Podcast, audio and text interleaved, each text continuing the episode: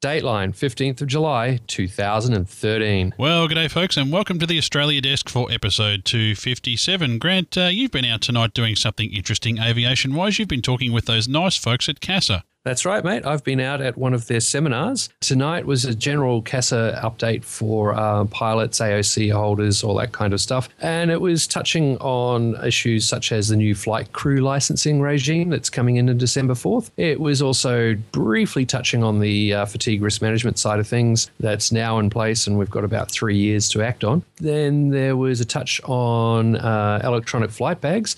And of course, it's Jeppesen, Airservices Australia, or our very good friends over at Oz Runways. And uh, they're the three official, allowed, permitted sources of charting and uh, flight onboard information. Quite eye opening in a couple of areas, not to do with uh, iPads and so on, but just in general with the use of electronic systems on board. Then there was also a bit of a touch on performance based navigation and uh, how they're um, taking everyone who does IFR by uh, 2016. We have to be fully IFR with ADSB uh, as opposed to the US, which is uh, 2020. And I believe Europe is around the 2015 to 2016 area as well. Lots of uh, really interesting subjects that they touched on there. And I tell you what, Grant, for all the times that uh, we could be critical of CASA, and uh, you know we quite often have been over the years doing this segment, I actually think it's really good that they do this. They do these sort of seminars semi regularly, and it's a very good way of keeping aviators Uh, up to date with uh, you know what's going on from a regulatory standpoint. Uh, one of the things I'd like to just discuss quickly there because it really grabbed my interest was some proposed or pending changes to flight crew licensing. And Grant, there's been a lot of talk about that in aviation circles here in Australia recently, particularly with a lot of troubles going on in the recreational aviation uh, sector at the moment. What's CASA proposing? Well, what's happening is uh,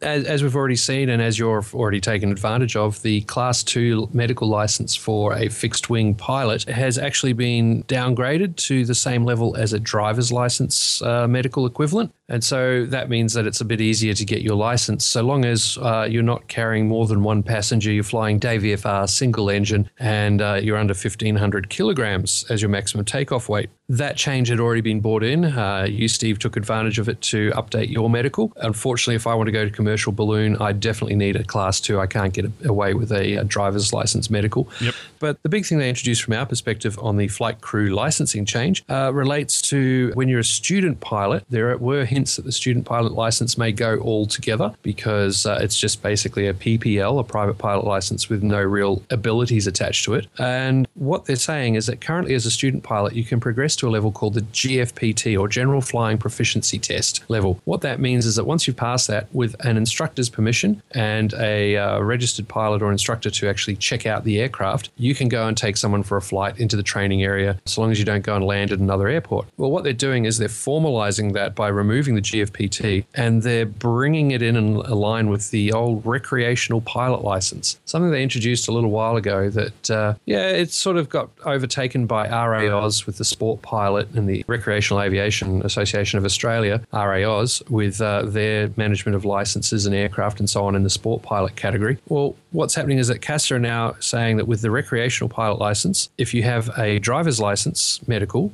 equivalent medical status, you can uh, fly single engine, 1500 kilo max takeoff weight, day VFR, 25 nautical miles from an aerodrome with one passenger. Now, if you have a class one or class two license, class one being the uh, real top of the line one, class two being the general um, aviation one, then you can actually carry up to three passengers with you and fly a four seater aircraft. You can't fly any more than that, but the 1500 kilo max takeoff weight, I believe, gets everything up to a um, turbocharged Cirrus. Very, very interesting. And, uh, you know, there's been a lot of trouble with RA-Aus who have traditionally managed uh, a lot of the sectors that'll be covered, uh, it sounds like, at least by these licenses. But, you know, Grant, it's, uh, it's almost a case of what's old is new again. You know, sometime back in the last century when I started flying, uh, there was, you had a student license, then you had a restricted private pilot's license, which had yes. many of those restrictions there that you were just talking about, and uh, then went on to an unrestricted private pilot's license, and then from there you could go on and get commercial if you so chose. So, well, uh, very interesting there that it looks like, and we've been monitoring this situation for quite some time, it looks like CASA is starting to move into the increasingly popular uh, LSA category, for uh, want of a better term. Well, one thing they did point out was that you can add endorsements to your recreational pilot license, which allows you to operate in controlled airspace at a controlled aerodrome with a radio operator license, and even you can get navigation, so you can do cross countries.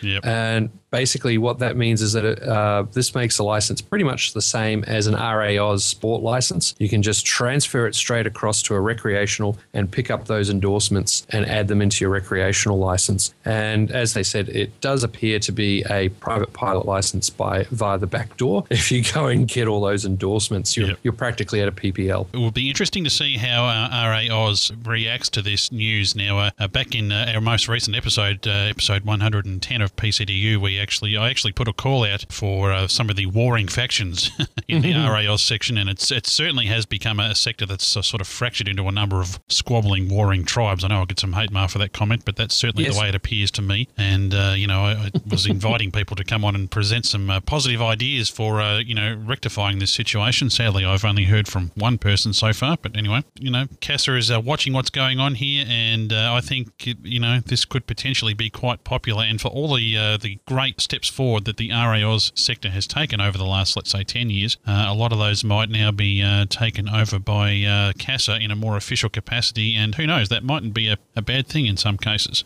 Well, I guess we'll see, mate. But uh, couple of things that are bound to annoy you is, of course, you have to have a PPL to be able to then add your night VFR rating. They're still keeping that separate. So if you have the recreational license and get all the endorsements, you still have zero uh, time under the hood. So there's no practice just in case you get into upset conditions because it's day VFR only. And to get anything else, you've got to go for the uh, PPL. Although there were indications that you'd be able to get an aerobatics endorsement on top of a recreational license. Okay, well, so we'll look forward to that time, and uh, yeah, we'll follow that with great interest. Something, uh, a, a topic a little bit different to discuss here on the Oz Desk, but uh, I think uh, something that uh, you know would be of interest to particularly our American listeners, who of course already have similar privileges uh, with their uh, light sport uh, aircraft license. Or I'm, I'm sorry if that's not the correct terminology, but I'm pretty sure a sport pilot's license is the word I'm looking for. So there we go. Well, there we go. Now that we've covered that one, I think it's time to get back to our regular uh, Australia Desk fodder and let's talk about Qantas. Well, it, it appears here that with the recent spate of incidents going on with uh, 787s around the world, and with Qantas and uh, Jetstar, of course, uh, looking at uh, very soon getting 787s of their own, they are looking very carefully at uh, what's going on with uh, particularly that one on the Ethiopian Airlines aircraft that caught fire recently at Heathrow.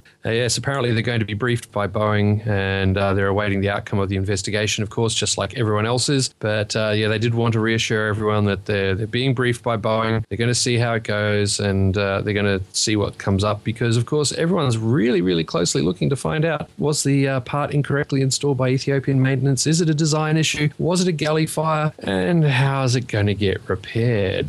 Mm, interesting. You know, there's uh, an interesting couple of words being bantied around lately that in the last, uh, let's say, 48 hours, Grant, to do with that Ethiopian one. And one starts with hull and the other one starts with loss.